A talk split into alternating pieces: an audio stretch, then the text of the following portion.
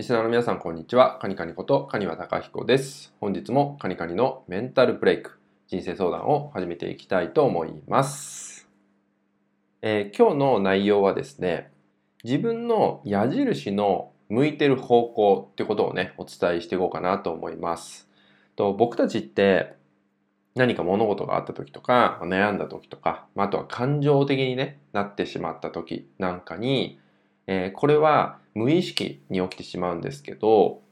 矢印っていうのがね、まあ、その、えー、自分の怒りの矛先だったりとか、まあ、悩んでしまう、まあ、理由だったりとか、まあ、原因っていうものそのものがですね、えー、どうしても無意識に、まあ、外側に向いてしまうってことが起きてしまうんですよね。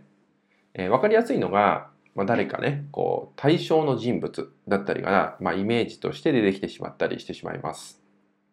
この人がいるから自分は悩んでしまうんだ。この人が例えばこんな接し方を自分にしてくるから私はイライラしちゃうんだとかね。まあ、そのように誰かがこういることによって今の自分のまあモヤモヤだったりとか悩みっていうものがまああるんじゃないか。そんな風にまあ、矢印、方向が相手ってものに向いてしまうんですよね。で、大事なのが、まこれは向いてしまうっていうのは、まさっきも言ったように、無意識に起きてしまう反応だから、まあ、それをね、じゃあどうやってコントロールするかっていうと、まあ、無意識の反応なんで、なかなかコントロールすることって、まあ、難しかったりするわけです。まあ、だからこそですね、えー、他人にフォーカスしている自分に気づくこと、これが大切です。え他人にフォーカスしちゃっている他人に矢印を向けてしまっている自分に、まあ、その時に気づいてあげられるかどうかでその後の、まあ、自分自身の、まあ、心の中の捉え方だったりとか、まあ、あとはねその後の行動なんかも、まあ、変わってくるんじゃないかなと思います。ですので何か自分が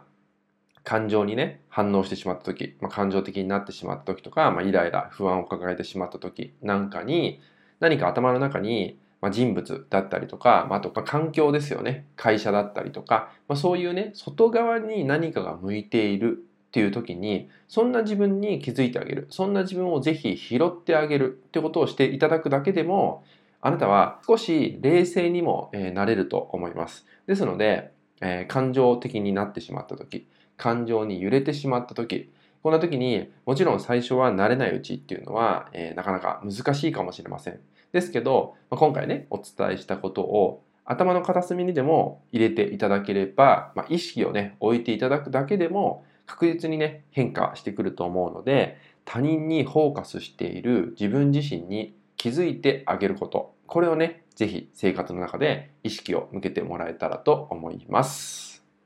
それではですね、今回の内容は以上になります。最後までご視聴いただきましてありがとうございました。